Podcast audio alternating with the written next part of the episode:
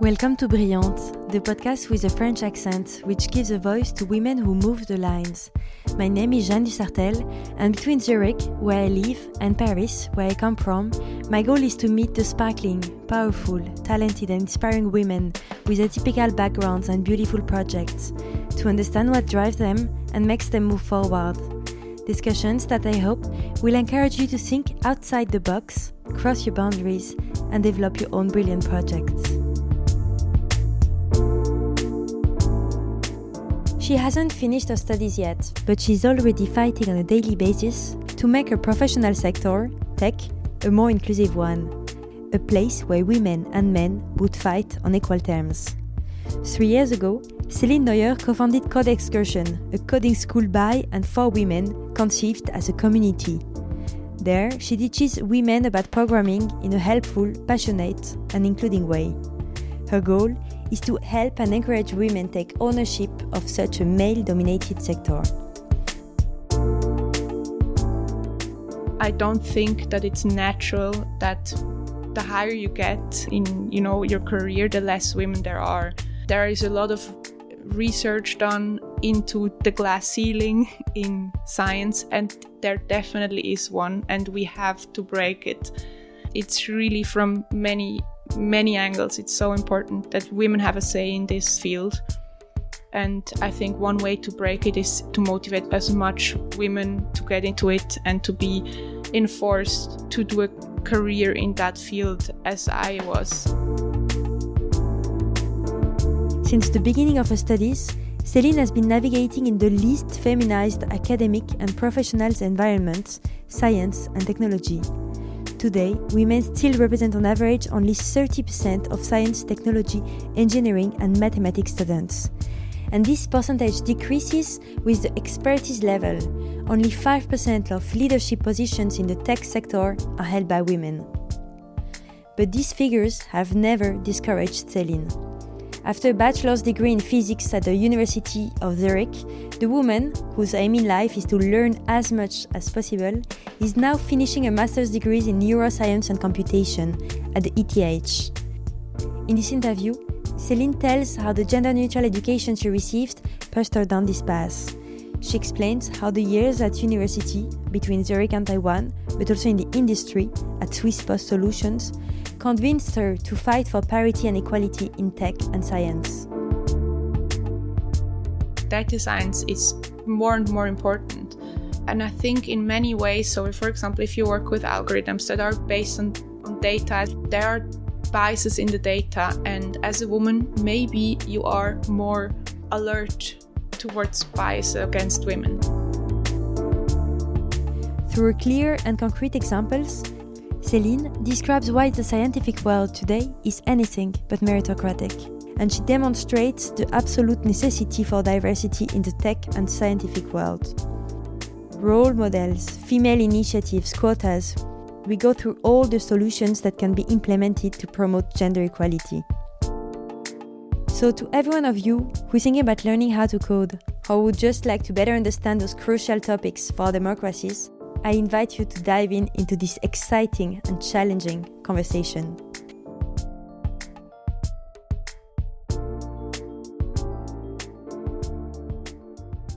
Hi, Céline. I'm super happy to have you. Thank you for welcoming me in your nice apartment in the Kreisvier of Zurich and for accepting my invitation. So, if I wanted to have you today, it's because you're one of the only women I know that has been studying physics and now neural sciences and computation. And also because you created this amazing Code Excursion, which is a school for women to learn how to code. And uh, I want to talk about all this, to talk about women in tech, women in science at university, but also in the working life. Yes, so welcome and thank you for accepting my invitation. Hello, Jeanne. I'm super happy that you um, asked me and to be part of your project. Yes, I'm happy to talk about all these things because they are really dear to my heart. To start with, I always like to ask, what did you think when you heard this name, Brillante, for the first time? And uh, do you have an example of a sparkling woman, someone that is really inspiring you, that you can tell us about? When I hear Brillante, I would think about projects, or especially in context of the projects that you're talking about. Um, I think of something outside of the box or something that I would not expect, but I'm really delighted to find out about a certain person or about a certain project, about a certain background. And a woman that's particularly inspiring to myself in my surrounding. I mean, aside of your mother, obviously, um, grandmother of, um, always is um, Corina. She's the co-founder of Code Excursion with me of our um, organization where we teach women how to code. And she's so inspiring to me because she is really thinking differently like everybody else. And she studied tourism originally, and then she self taught her to program. And she did it all of out of her own initiative. And through and with Code Excursion, she achieved that she's now hired as a developer. And I think that's pretty amazing doing that after you already finished your education. That's a really good example, and that's a good uh, point to, to enter the subject that we are going to talk about. So, um, just to understand a bit, where do you come from? You can maybe explain us where were you born and raised, and also tell me what did you want to become when you were young. I was born and raised in a tiny village in Aargau called mm-hmm. Fischbach-Göslikon. And from, well, it's a very tiny village, very traditional not a place where you necessarily are exposed to, you know, tons of opportunities and ideas what you could do. But nevertheless, I was always really encouraged um, to doing things in, in technology and in science. So my dad, it was just small things like he gifted me a Lego technology cars and then he together with me started to put them together there are parts of the engines. He taught me how an engine works when I was six years old or so. Did really fun examples with me in math and um, also electricity because he's originally trained trained as an electrician. And I think these kind of examples kind of familiarized me with the with the world of science. Yes, yes, yeah. and I liked it. I also I think as a girl you get a lot of good feedback if you like these things what Com- do you mean by this? Well, if you are a girl and you're good in math or you're good in science, then people would always appreciate this and always point it out and say, oh, this one is really good in, in math and so on and so forth. Maybe not the same as a boy would be reinforced if he would, you know, be really good at, I don't know, taking care of his little sister. Well, probably yes. I don't know whether that's true anyways, I think girls are really super um, reinforced. So you you felt yeah. pushed in this direction in a way. Yes. By your professors at schools and well, in in elementary school and also later on, it's always something people are not expecting. They're like, "Oh yeah, you're a girl and you know this. Oh yeah, you're a girl and you're good at that." It's kind of surprising, which is not a good thing.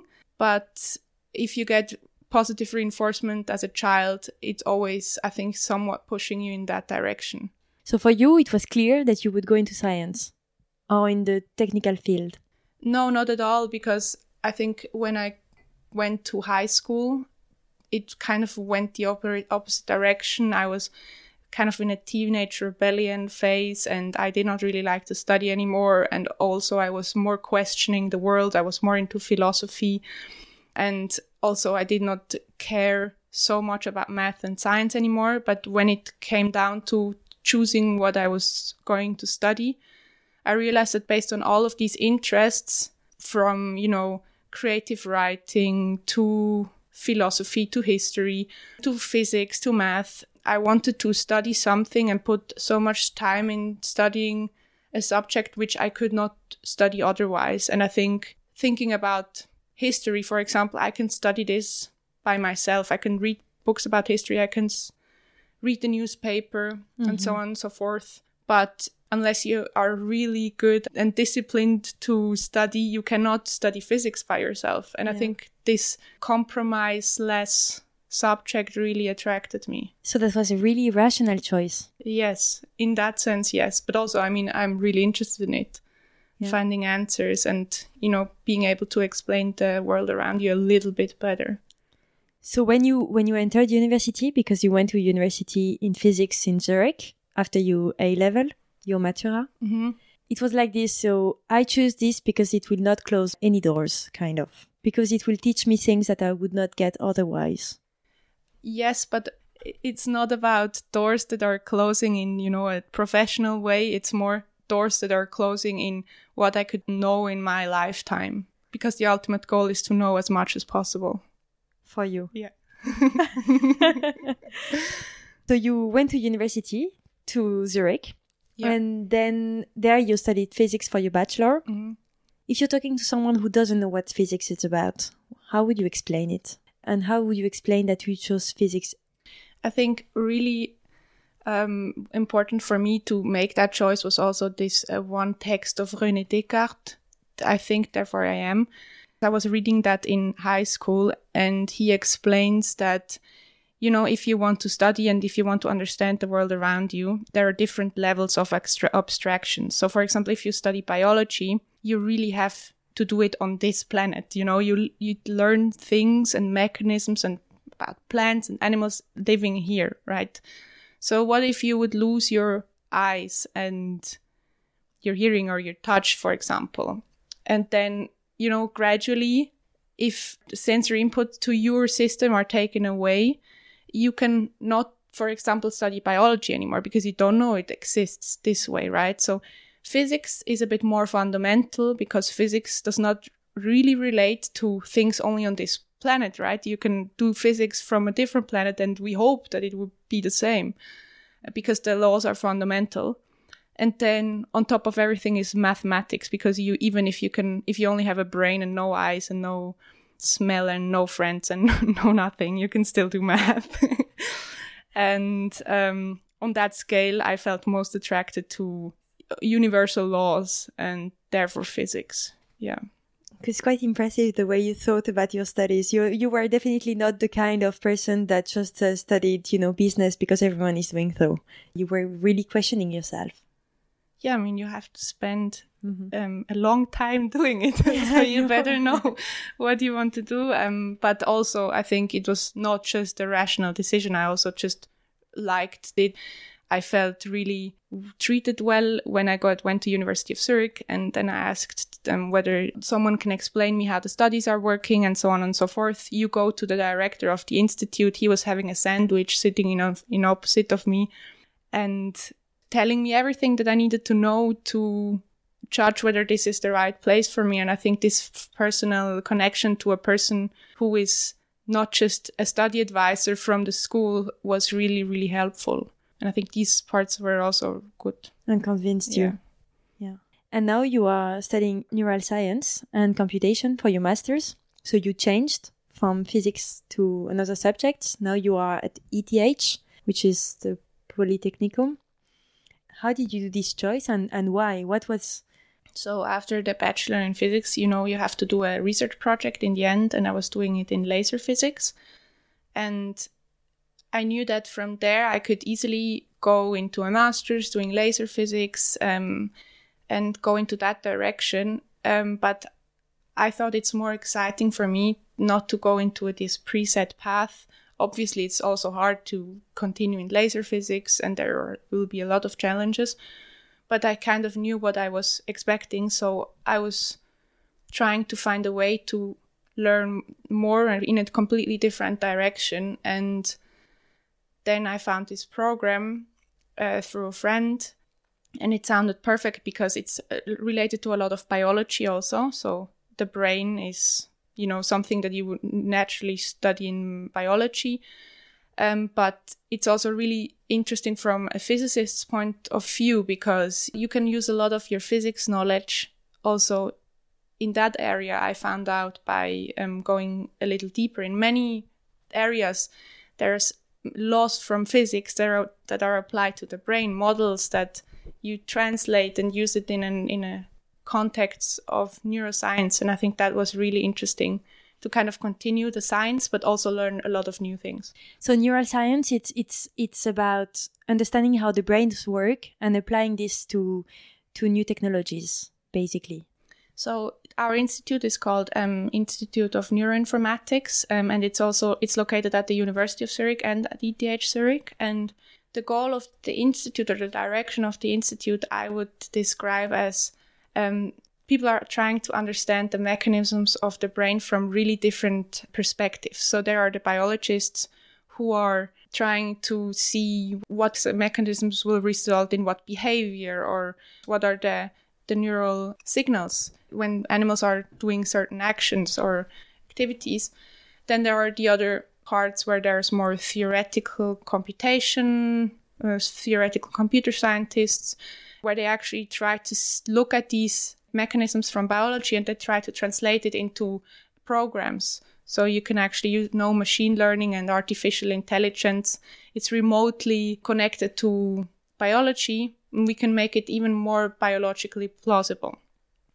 And then there are the third kind of division are people who are more maybe in an electrical engineering kind of background um, who see these programs and they are creating hardware, computer mm-hmm. chips, sensory devices that are designed in order to work with these algorithms. These are kind of the three directions, and all because the brain is a crazy thing that is super good in the way it computes. I mean, you sit here in front of me and you right now your brain is taking in so many sensory inputs. It also uh, takes care of your hormones at the moment. At the same time, it, you're speaking to me and you're holding your microphone. It's so many things that a computer needs to be super large in order to do the same thing. And we struggle to do the same things right now in, in program. to create machines yeah. that and programs that are actually doing the same yes. way. So now you you explain me what what your institute is doing, but what are you concretely doing yourself? What are you working on? Right now, I am doing my master thesis, and there I'm working on biologically inspired navigation algorithm for drones. What does it mean concretely? For example, when you think about the fruit fly, it's a really small animal, right? But it does really a good job at navigation. So, you know, it can hover over at the same place. It can, you know, land on leaves and whatever. It's a, it's a really remarkable animal. And all, all that given it has a tiny brain. So what we are doing is developing robotic navigation algorithms that are inspired by biology and are also using biologically inspired hardware. So computer chips that are working similar as the brain and using algorithms that are working similar as algorithms in the brain. And these are working really differently from normal computer algorithms on normal computer chips. And therefore, we need to create new ways mm-hmm. um, in order to implement them. And what do you want to become after? What kind of job do you get after this? Next question. I really, um, I don't. you don't need to answer right yeah. now. We're going to talk about everything that you're doing already. It's no... I know. I know. Um, but yeah, my honest answer to it is that I'm really not sure but what the most plausible, you know, kind of job that you would get if you were hired at Google now. What would you do there? Mm, if I'm hired at a big company, it's likely that I would do some either first do a PhD because often that's a requirement. Often people who are going to work at companies are working as um, computer scientists, uh, engineers, data scientists, um, researchers. Um, also in roboticists, there are some well biologists, neuroscientists, these kind of jobs. And for me, it would be more in probably a data science okay. direction. Yeah. Okay. So um, during your studies, you went two times to Taiwan. You studied there. I, I know that you have a big passion for Taiwan and uh, that you're learning Chinese and you can speak Chinese. How is it to go to university there? To what extent is it different to the universities from Switzerland? It's quite different, to be honest. So the, also the school system in Taiwan is really different, and I really like to experience exactly that because I think it's important to not take it as a given the way you're raised and you grow up, um, especially if you come from a privileged place like Switzerland. And um, in Taiwan, it, the mentality is that you need to have a university degree. So your parents and the society is really pushing hard such that you get into a good university because everybody goes into university. There's a high competition to get into a good one. Whereas in Switzerland, after you, you pass the Matura, you can go to any university you want, even, you know, to ETH, which is in the best university. Yeah, it has a really good ranking, but it works really different. And also, it was really interesting to go there and see that people who are in universities in Taiwan, they're not on the radar of, you know, a scientist, for example, choosing a university, or if you are um, wanting to do a PhD, for example, you're not necessarily looking at Taiwan as a as a place to go because it's not f- famous for universities. Well, it's Taiwan is has really good universities, but we don't know them, or we are mm-hmm. not likely to know them coming from Switzerland, for example, and they're not r- ranked in the global on these lists on as the high. Shanghai rankings. Exactly. And, yeah. But it was really cool for me and really eye opening for me to see that obviously people there are no less smart than we are. I think in fact it's quite the contrary what I experienced. I had the one of some of the best lessons that I had in my entire studies I had in Taiwan, the ones that I learned most. My bachelor thesis that I was doing there in a laser lab I was well integrated. I had an experience that I think I could not have had here. Also, the whole um, cultural thing. So my lab meetings were in Chinese. I I had a hard time, or it was even impossible to follow for me. But still, I was always feeling like I was a part of it, and we we achieved great things together. And also in the second time I went in my master, I also did a research project there and it was really cool to collaborate with people that are not speaking your language that have a completely different background, but you have a common ground that connects you and you. Which is this passion for science. So yes. Yeah. But uh, coming back to the question, what it taught me going to this and, and university in such different places that the opportunities that I have after graduating from University of Zurich or ETH and people have from one of the best universities in Taiwan is that I have probably an easier start into the job world that many of them have, but they're no less competent. And I think that it really taught me that the science world is not a meritocracy and it really depends on where you were educated and raised and I think we should not forget that, especially when we are claiming that ETH is one of the best universities in the world, which it is, but it's only because it's in Switzerland. For me, I just noticed a difference that's huge already between France and Switzerland. I notice how people just enter university like this, all the best universities, but to enter Polytechnique in France, it's extremely hard. And then to get a PhD, uh, because just there is no money and not enough budget, you have to be the best of the best of the best. And here there are many, you can get a PhD way more easily than in France. So this already, like this competition part, of course, has a big impact, I guess. Yes, and then there's also the resources. Like, for example, in particle physics, for example, we have CERN and we have PSI, which are two of the world leading institutions and facilities. Of course, it's shared with also other countries, but having them here also means that we have kind of a privilege to use them. Mm. Um, and then there are some other of these facilities around Europe, but Switzerland has a lot of those, yeah, which also results in science then. And yeah. Super interesting, anyways. So, about all these studies that you've done in physics and uh, then neuroscience, uh, you kind of chose the field in which there were really only few women.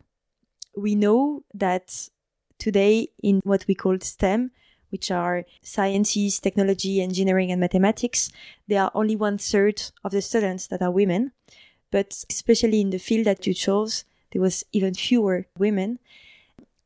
Did you know this when you started studying? Were you expecting to study only with men or almost? And how was it for you? I mean, obviously, I knew that there were not so many women in physics as in other degrees, but I was also already in a high school class that was focused on math. So I already had that exposure there a little bit. Was and it already like this in high school? It was not as it was not as extreme, but you can choose some certain key subjects and I chose math at the beginning and yeah. that already results in having a lot of people around especially in that math class that are guys yeah. i honestly don't know i cannot explain so much because my personal experience was different. I was felt really re- enforced to do something in that field and i also personally really liked it. I don't know why there were so few but yeah that's it was expectable. The statistics show that in high school I think they, they are for France, but there are 47% of women in the scientific baccalaureate, and then it drops to 34% when it goes to studies, and then it drops to around 20% of women in the industry. So this is kind of going down and down and down. And when you are studying physics, it's less than one third of the students that are women. How was it for you there in the university? Um, in the university, I personally had a really cool surrounding of really nice friends. Um, I did not feel alienated uh, most of the time being a woman studying these subjects. Obviously, there were moments um, which were really not good and should not have happened with colleagues that I'd studied with. Um, like sexism or like some people had made sexist comments or you know overstepped some boundaries they should not have and but I always had the impression that these occasions were mainly in my amongst the student body and it was never coming from a professor for example i had never a bad interaction with a professor or i was treated poorly because i'm a i'm female but there were some of these moments in my studies or when i achieved something and then people told me that I only achieved this because I'm a woman. So, you know, in the right moment, your sex is, is kind of used against you, which was making me sad at the time. But also, I realized then that it's actually important to kill these stigma and to to f- advocate for women in that field. Um, as something that I did not feel that I had to do when I first started studying it. I think that only developed over the time. There are many uh, things that are done by Swiss universities actually. I know that all the teachers are receiving classes about gender issue, issues to be able to understand all the problems and what lies behind. But if I'm playing the naive, why is it important in universities to have as many women studying science as men? I think what you described before is that this ratio drop drops by over time. So if you enter university in a in a science degree, it's already not so much, but it will drop over time. And I think that's one of the most pressing issues. Um, and I think it can be solved if you actually get a lot of women into tech, because I don't think that it's natural that the higher you get in in you know your career, the less women there are. There is a lot of research done into the glass ceiling in science, and there definitely is one, and we have to break it. It's really from many, many angles. It's so important that women have a say in this field. And I think one way to break it is to motivate as much women to get into it and to be enforced to do a career in that field as I was in the beginning. Does that answer this question? Of course, it kind of answered the question, but yeah. what, what I wanted to know is more about universities, like really focusing on universities and studies. Because you know, this number that we uh, were saying, like well, one third of the students mm. are women, it drops. Like I know that in the ETH, only 15% of professors, like fixed mm. professors, are women. So these data are getting kind of worse the higher you go inside the universities themselves yes and i would like to to have your point of view on this like to to what extent does it have an impact on you women studying physics?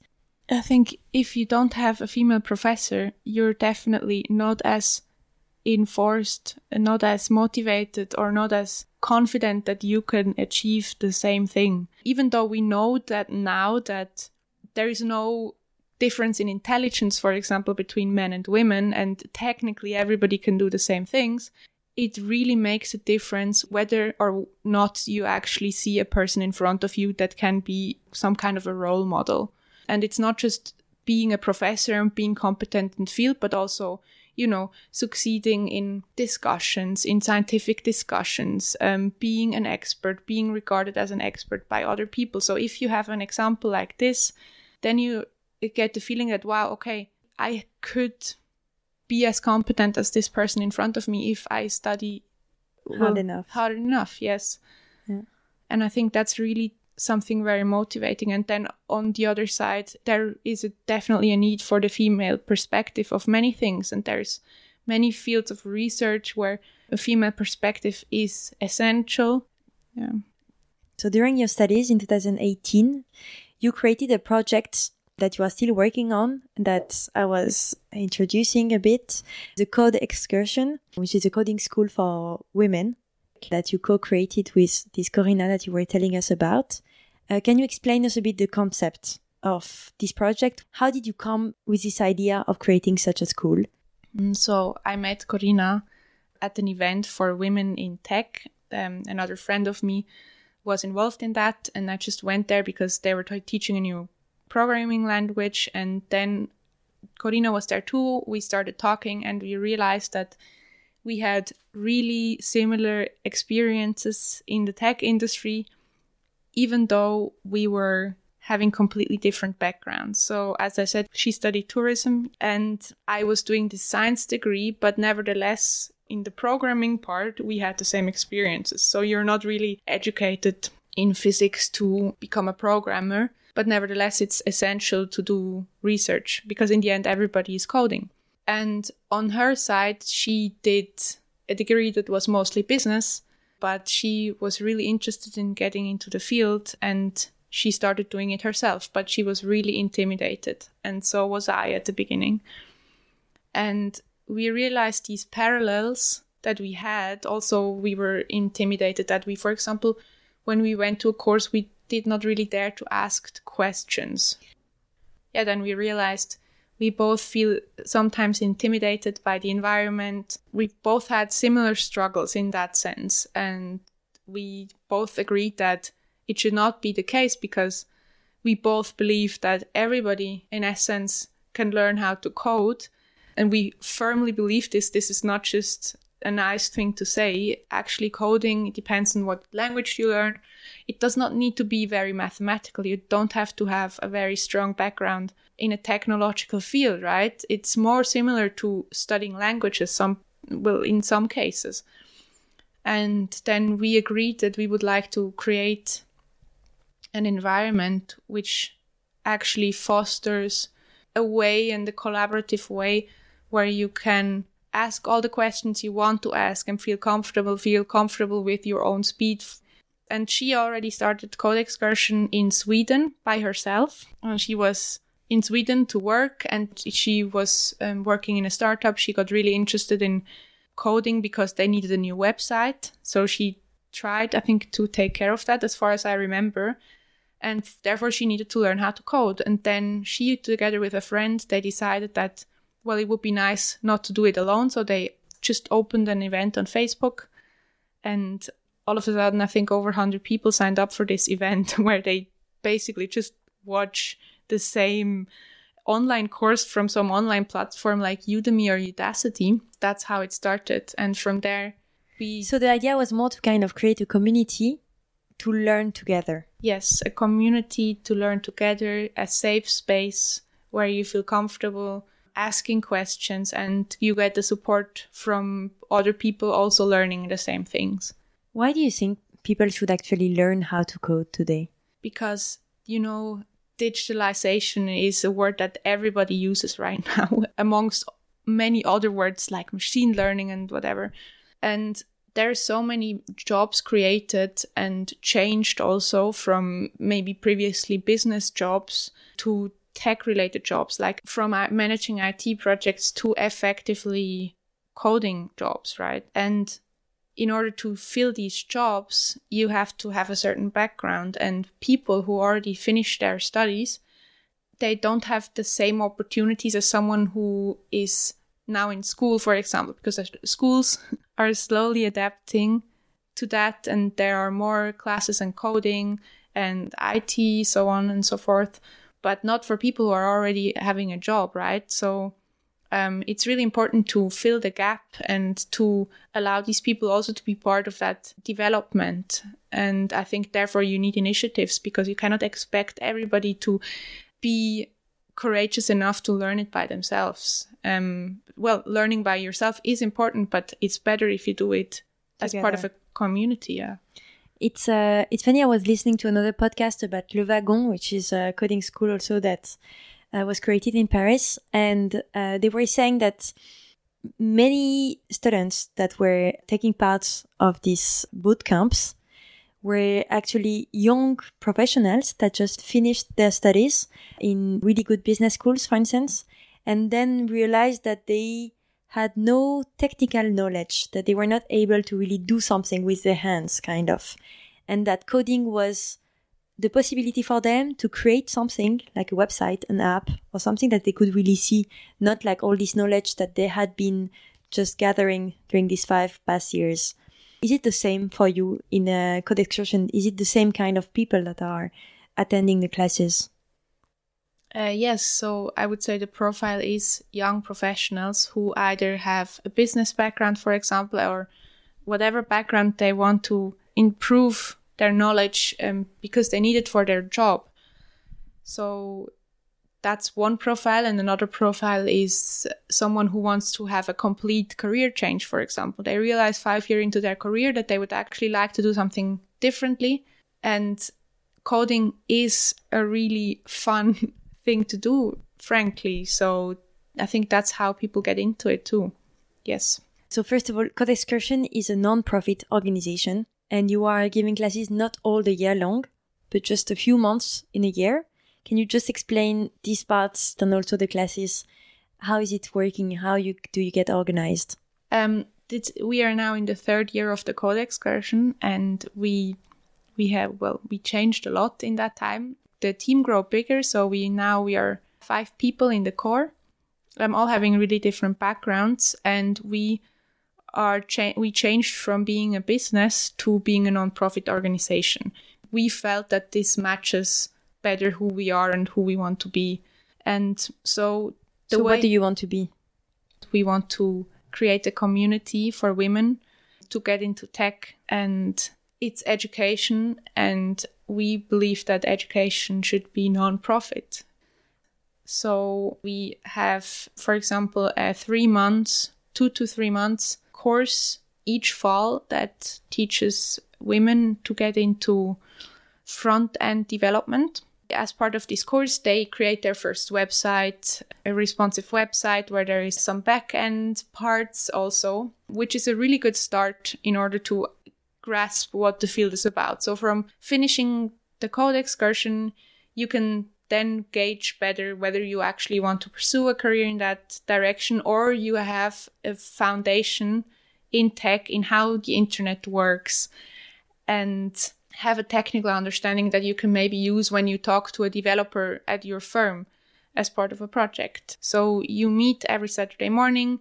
We have an online course that everybody is following individually, but we're trying to keep everybody um, sort of on the same track. But you can do it as fast as you want. It's also, it's as I said, it's online, so it's not technically necessary that you are there all the time. We strongly encourage it, but if you have to take care of your child, for example, you can stay at home and do it from home. We have online support where you can ask your questions and submit your projects. You get code review.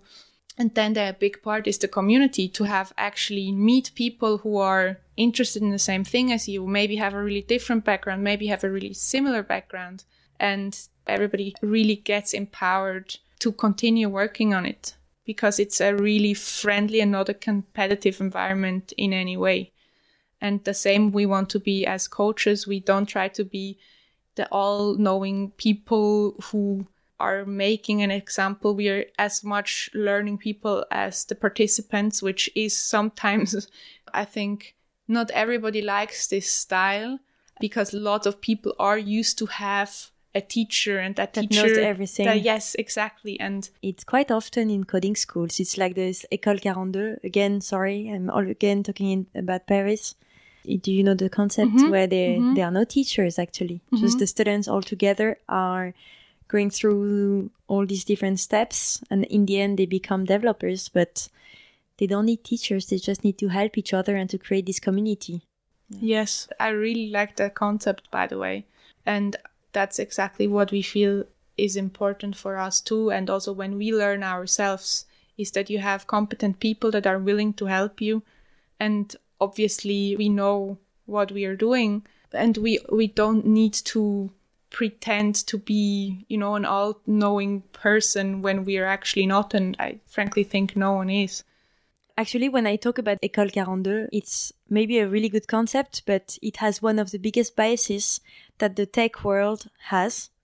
Uh, it was in the media in the in 2018, I think, because of a problem of sexism inside the school and mobbing against women, and it was really difficult as a girl to study in a school. So again, we come back to the question of women in the field of science and technology. So I, I would like to discuss with you about two points that I think are quite important to understand why is it important to push for more equality in this field. So the, the first one is of course the lack of women in the field, like just a number fact. And the second one is more about this algorithm that that have in themselves biases that can increase the inequalities in the societies. So if we talk first about the women representation in the tech field, there is only between 15 and 25% of data science professionals that are women today. So you've been working a bit in the field in a company at the Post. How did you feel this? in my team at Swiss Post Solutions, where I was working as during my master's degree.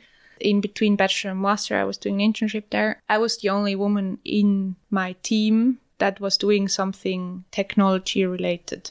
And I don't know whether, honestly, Jeanne, I, I don't know how to justify whether that's important that I was there. It's just that if you are working in a field where, you know, the, the field is growing, data science is more and more important.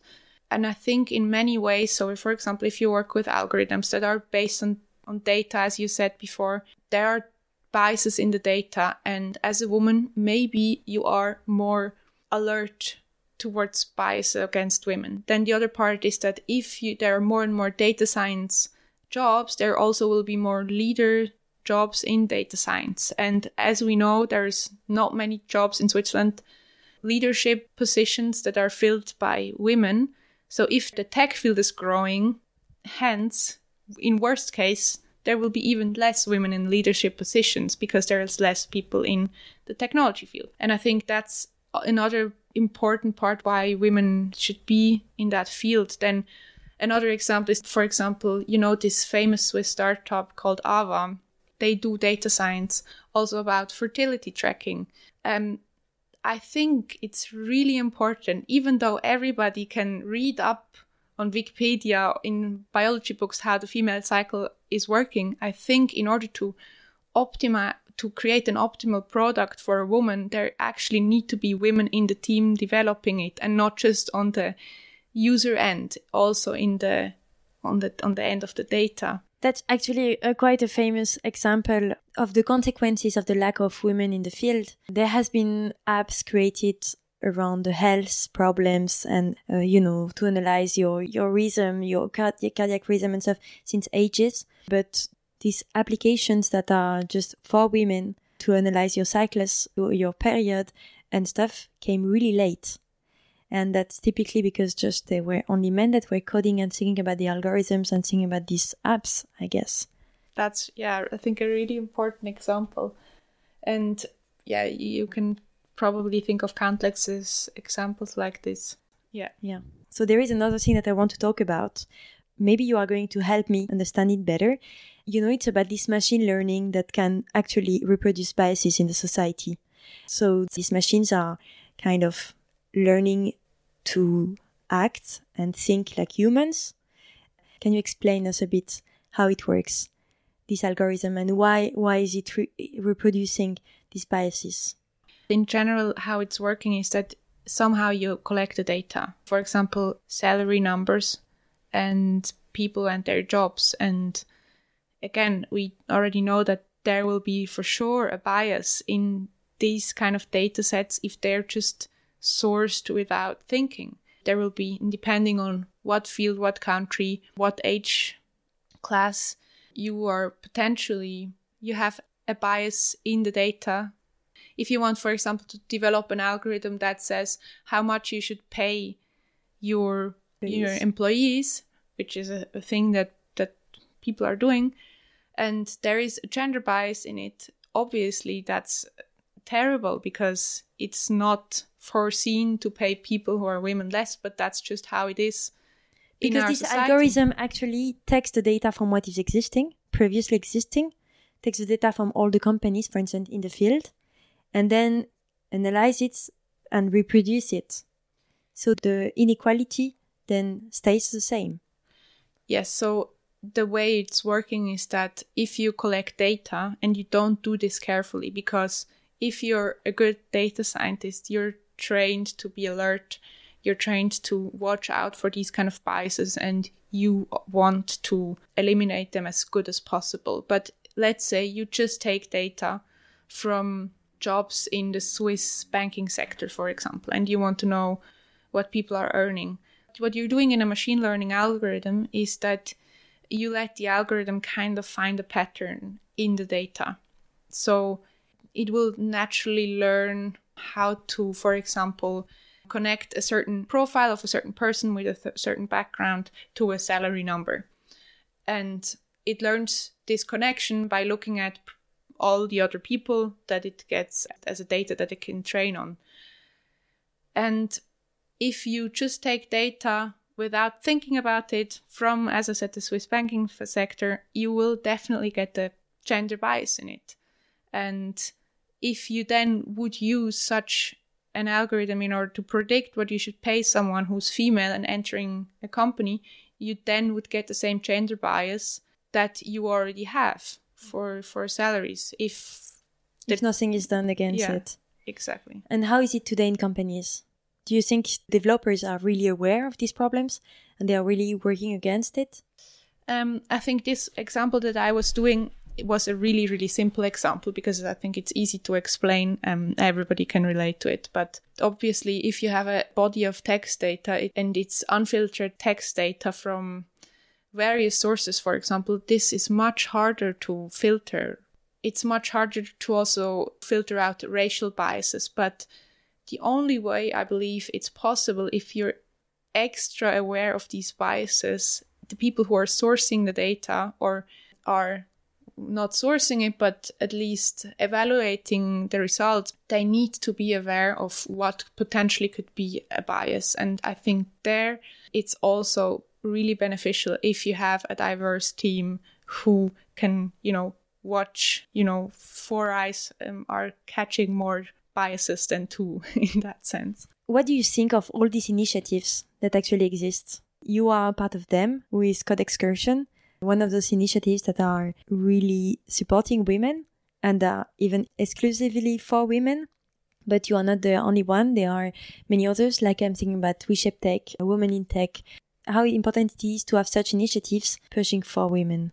I think obviously doing one of these initiatives myself or with Code Excursion shows that I think that I, it's important, and I think there are so, so many other um, parts. It's not just women in tech and actually educating them in in technology. It's also, for example, negotiating the salary and fighting for your rights in that sense. And I think all of these initiatives have some kind of topic that they are addressing, and I think it's really important. But it's also really important that in a small country like Switzerland, that we are joining forces and that we are working together. We know each other and we know that we can go to each other um, for help and support. And I think that's what conferences like the Tech Together conference is doing by bringing together all the organizations together with companies in order to create a platform for exchange.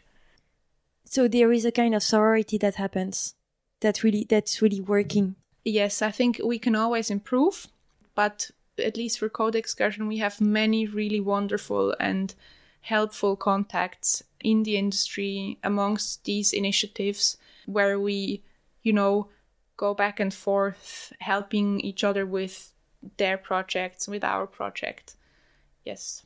Are you for initiatives like quotas, for instance, to really push women more into the fields of science and technology? Yes, I think as most feminists would say, I'm pro female quota in, for example, leadership positions until there is somewhat of um, an equilibrium. And then I, I'm also in favor of getting rid of that quote as fast as possible. But we have to do something in order to create equality. So, of course, you are a feminist. Yes. How do you do to be a feminist? Well, I think Code Excursion is is somewhat a feminist initiative in that sense. Um, it's not, you know, I'm not, I'm not in that sense political, but creating a space where you are aware and where you actually address the needs of women in order to succeed in a field. I think that's kind of a feminist initiative because you want to create um, equal chances. And I think that's what we are doing with Code Excursion, or that's at least what we hope to do. Super nice. Well, Céline, we are coming to an end of the discussion. But to finish with, I always ask some final questions. So to start with, do you have a new exciting project that you would like to talk about? So with Code Excursion, we always try to find, you know, new exciting directions in coding that we could go that are also exciting for us because we don't know about them yet because we are also students of the code excursion. And recently we got into creative coding, which is a direction that's more going into art. So there's, you know, if you go to museums these days, there is a lot of art pieces that are related interactive, to related to tech and again in this field there is again a bias because it's also technology in the end and we are trying to get into it ourselves and create content in order to give access to these um, programming languages and creating interactive art pieces. That would be you know the next thing that we we hope to do. That's a really cool idea. Did you have a really hard time? Some moment where you were like, why am I studying science, for instance? Why am, am, am I so hard to myself? A hard time in your in your studies now, or in your experience with Code Excursions, where you thought you were going to drop everything you were doing? I think the whole physics bachelor was this kind of experience. You always think, oh no, I will never understand it. I am way too stupid. This is too hard. I cannot do it anymore. But then you kind of do it because of your friends or you know, and you keep on it, but because of the community again. Yes. Even if they were only men. Well, actually, if you were a man for 24 hours, what would you do? If, God, I really don't know. I probably would try to do as much sports as possible and see how it feels and whether there is actually a difference in having a stronger body and how it feels to run up Uetliberg or something like that. You're not the only one who said this. Yeah. Rafaela Pirler said the same. Really? Yeah. What are you scared of? Um, death. what inspires you? The unpredictable things. And where do you go when you want to escape? Um, the forest. What are you proud of? I think my friends. My friends, yes. And who would you like to listen in this podcast? Um, I would love to listen to Nora Wilhelm. She is the founder of Collaboratio Helvetica, and as far as I remember, I only saw her once in a workshop, but that workshop was really inspiring to me. They focus on collaboration, and I think that's another thing that we need to think about also from a female point of view is how do we collaborate in a job if we think about women in the leadership positions, then we always expect these women to be like men in that sense, right? You have to um, represent the same strength and like a, a man would doing the job, but actually maybe female qualities are more would also express leadership in a different way. And I think her project of collaborating with each other is addressing that, is addressing to create um, gender equality in Switzerland. And I think her input is really necessary. Great. Yeah. I will check directly what she's doing. Thanks a lot, Celine. Yeah. It was super interesting. Thanks for all your inputs. Thank you, Jeanne. I wish you a nice evening. Thank you.